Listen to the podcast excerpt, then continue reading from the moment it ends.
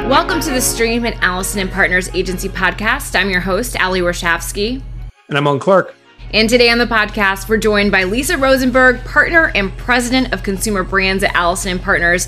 She just got back from Cannes Lions Festival, the world's largest festival and awards for creative and marketing.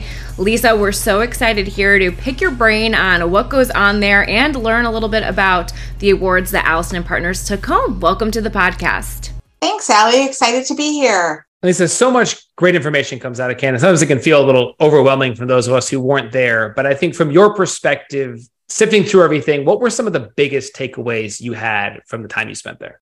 It is overwhelming even for people who are on the ground. There is so much um, that goes on at Cannes. And for those people who haven't been there, Um, between the content um, that's put on by the actual festival itself, to content brands put out, um, to activations and events, it's hard to take it all in. It's hard to synthesize and boil, you know, five days of a festival where you only actually are able to make it to a fraction of what goes on. So what, what I've tried to do is think through some of the trends that really stood out to me. Um, it's not an inclusive list. I actually have a longer list, but I think there was an increasing amount of conversation around inclusivity, Um, and the creation of inclusive content and representation. Um, in fact, I was on a panel um, that was sponsored by the World Women Foundation and Group Black um, that was all about increasing equity in our industry um, and how we can do that through the campaigns we bring to life. Um, and one of the examples actually that I shared was the work that we had just done um, with Kimpton on their Global Creator Collective, which was a global influencer program that looked at bringing together a group of influencers who are really more representative of what real people are like. One of the things we heard from consumers is that travel content all looks the same. And, you know, basically beautiful women drinking an Aperol spritz, and is not truly reflective of what real people look like. And people were, were craving content in the travel space that was more reflective and relatable to them. And that's what we set out to do with the creation of this um, collective. And it was a group of influencers from around the world who really set out to create content that was more authentic, more representative of what people f- look like and feel like, so that people could connect with it in a, in a real way. And it really brought um, Kimpton's sort of brand ethos of stay human to life.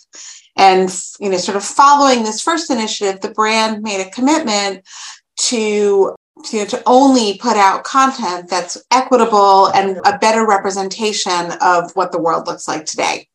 Yeah, that's great. I, I actually had a chance to, you know, go to London for that collective event and capture some of it. And it really was really inspirational, frankly, to be on the ground with some of those creators, particularly there was one in a wheelchair, and, and just her talking about, yes, this line that, I just don't see people who look like me in aspirational travel content. That's what I'm trying to change. So I think this can seem like big, lofty, and important goals, but it also can be so highly personal for people, which I think maybe what makes this type of content so powerful is the different levels they can connect on. So it, it's great to hear that was a big takeaway from the festival. Yeah, absolutely. And, and a couple of um, a couple of campaigns that I, I wanted to share that I saw at Cannes that I think are really reflective of this trend.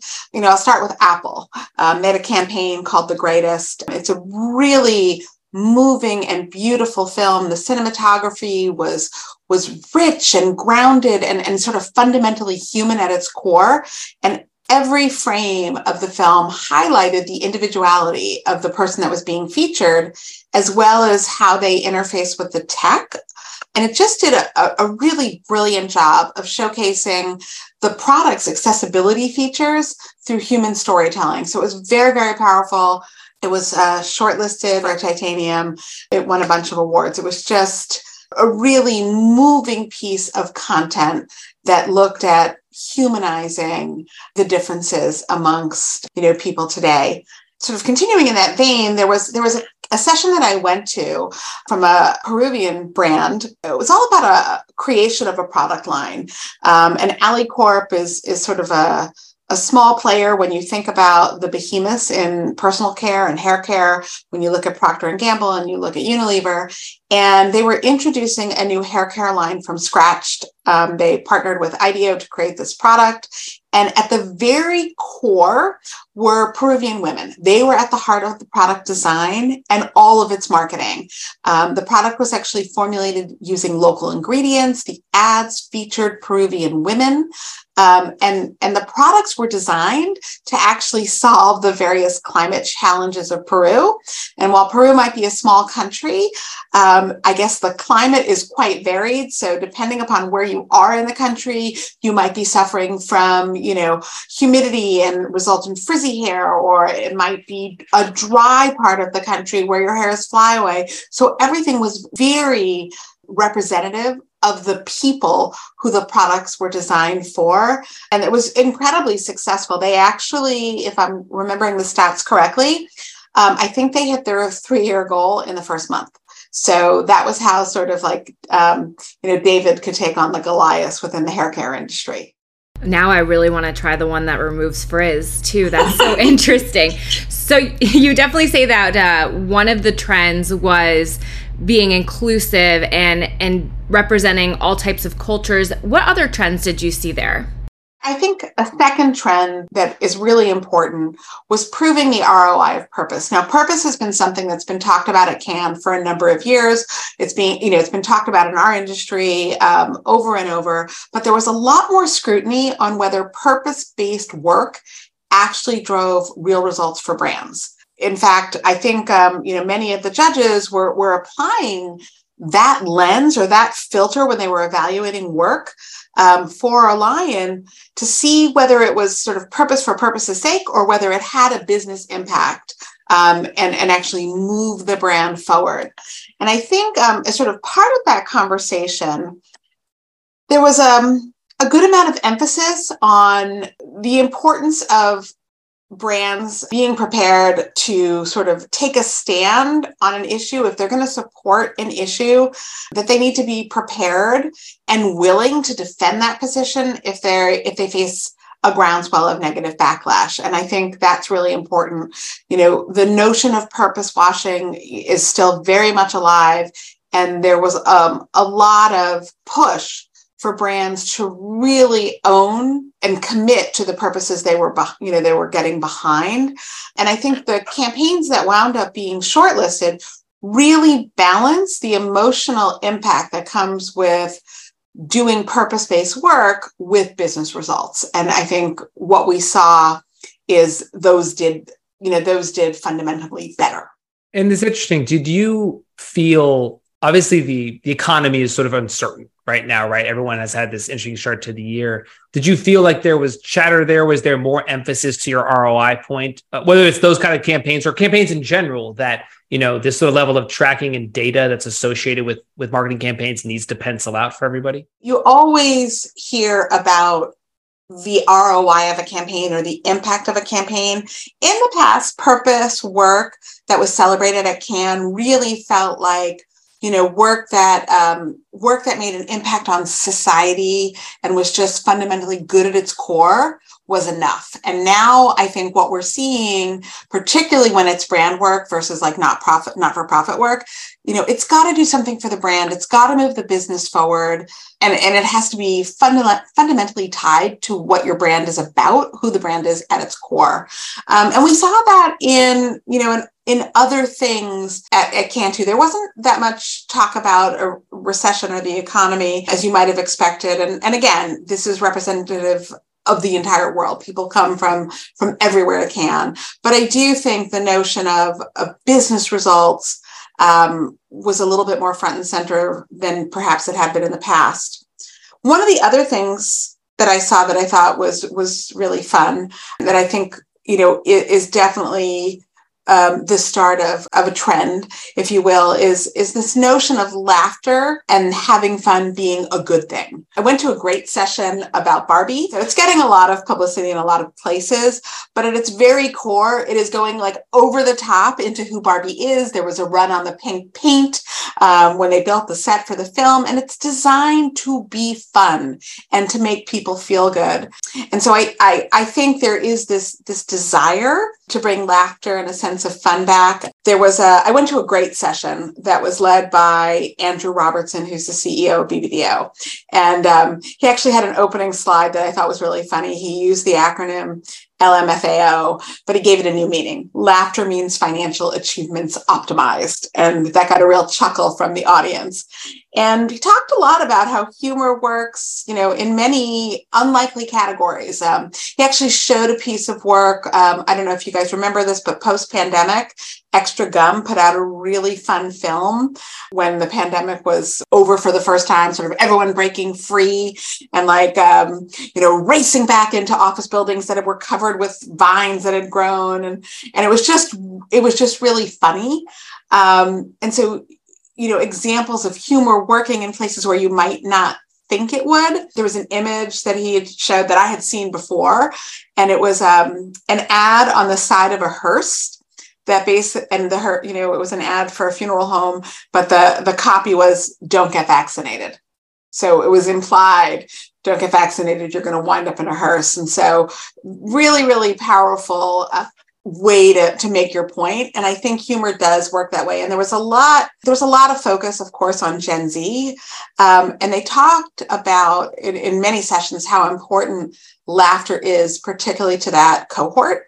Um, and in fact, there were some stats that were shared. seventy-six percent of Gen Z wants to see comedic content on TikTok, including from brands.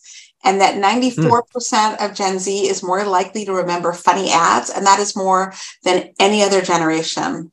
Mm. Uh, so I think this whole notion of laughter and being playful and having fun is, is particularly important.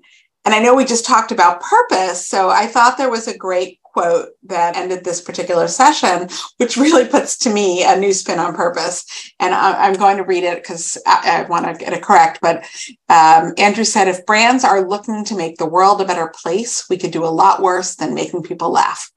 And I thought that was uh, you know, particularly poignant point to make. Oh, it's it's great and inspiring. I love that. I would love to see more humor. I mean, I when the Super Bowl ads were those funny, funny ones from when I was, I could remember the ones from I was twelve. Those are the ones that resonate with me more. And so I hope we get to see more of that in the future. Yeah. I'm glad you mentioned Gen Z, Lisa, because that's that's obviously been an area where you've led the charge for a lot of us at the agency in terms of sort of educating and, and working with that group, as well as this idea of cultural relevance. I want to make sure we ask you about that, because that's another area where I think you've really done some creative things, both for us, but always have your finger on what that pulse is and what that means. So talk to us about that. How did that come up at Cannes? What are you seeing there uh, in terms of the importance for brands? You know, cultural relevance is, is, is very, very important for brands. It's how audience connects with them. The more culturally relevant you are, the better that connection. There was a really interesting conversation that took place at Cannes about sort of cultural relevance versus what I would call niche relevance. Um, and this notion of, you know, something could be incredibly relevant to a small group of people and no one else might know anything about it. You know, is that cultural relevance? And I would actually argue, no, I think that's relevance to a particular audience. And I think when we talk about, you know, cultural relevance, it is about being that connective tissue where, like, I could have a conversation with my grandmother and she, and, you know, she would understand what I was talking about. And I could have that same conversation, you know, with my son. Um, and so it, it's sort of cross-generational because it has permeated pop culture. You know, that, that is a nuance that, that can't be overlooked. You know, when we talk about what cultural relevance means for brands, it's really about brands being able to move quickly, what I like to call the speed of culture, and react to things that are, that are current and trending, things that are, you know, happening in the news, um, as a way to connect with your audience and as a way to drive brand love. And I, I thought I would share an example. And this is some work that we did that I'm very, very proud of. It won three Lions this year, including a Titanium. And it's our work for Budweiser around World Cup. The campaign is called Bring Home the Bud. And this was actually a campaign that basically came together in just a matter of, of days when the Qatari government banned beer sales from the stadiums. And we had to pivot from the program that we had been working on for the last eighteen months, two years to, to do something that would break through. And it started with a tweet that came from the brand. Well, this is awkward, dot, dot, dot. Um, and then wound up being about a rallying cry for the teams and the fans and the countries who are participating in World Cup. Who was going to take home all the bud? Who was going to, you know, the banned bud that was sitting in a warehouse in Qatar, who was going to take home the bud? And that became, you know, a rallying cry. And then obviously Argentina won the World Cup and celebrated for weeks. Um, and more than a million, you know, free Budweisers were given away to Argentinians to celebrate, you know, their monumental win. And just a great example of being culturally relevant, jumping in on something that's happening in real time and connecting with consumers in a way to make them care. That's great. And it's it's interesting, right? You you sort of mentioned these two interesting points, right? One is the need to to prove sort of R O I and, and make sure that what you're doing really resonates for the business. And there is these trends toward things that are, say they seem squishier, like what's funny or what's what's relevant. And I imagine part of the challenge for marketers is how do you combine those two things? How do you feel like there's data and certainty in these things that seem sort of fleeting or hard to measure? And, and that's one of the things I know you've thought about. We talked about with some of the, the offerings we're doing, the work we're doing with clients. Talk about that again. How do you how do marketers use information and data to inform these decisions to reach these areas they know are so important right now?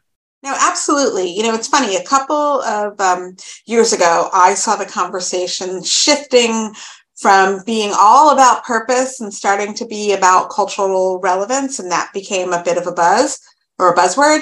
Um, and, and a lot of brands were starting to talk about like their desire to be culturally relevant, but it was squishy. And, oh, I think I'm relevant. I think this is breaking through. And what we found was there was really no way to measure whether or not your brand was culturally relevant. And so what we set out to do was to create a product um, that we call Brandgeist I Q or B G I Q for short, um, that really allows brands to see in real time how culturally relevant their brand is. Um, and we wanted, we wanted a product that would enable brand marketers to sort of move beyond like that gut feeling and actually be able to quantify if they are breaking through in culture.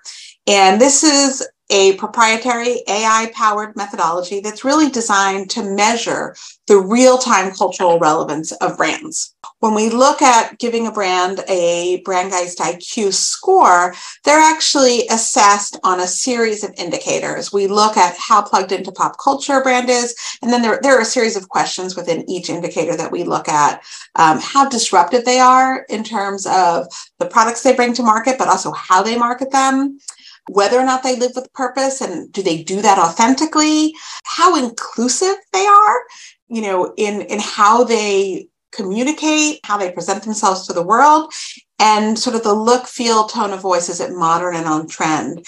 And each of those indicators gets a unique score, and it's weighted based on its impact to cultural relevance.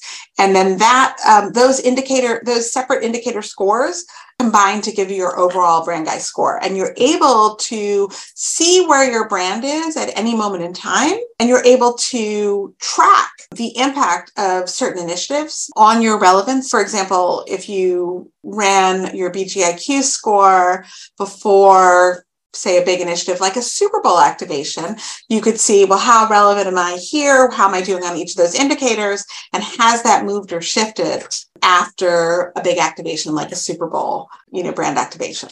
No, that's great. I mean, I think we've all been in the rooms, especially those of us who've worked in P R, where it's been like, how are you really proving your value at times, right? Where it feels like there's a dotted line, or especially historically when media was working a certain way, and that you get at that C-suite table and you have other members who are tracking product or tracking things, and they have these very definitive data, and you're trying to sort of, it's like you're going in, you know, with a knife to a gunfight at times. It must feel nice for marketers now to be like, I'm armed with a similar level of technology, a similar level of data that can prove the worth in the same way that you can through other sort of verticals within a company. Oh, absolutely. Uh, and, and I think also what's great is it allows marketers to see where they need to dial up their activity. So you can look at each of those indicators and, you know, say you're, you're scoring really well on the purpose front.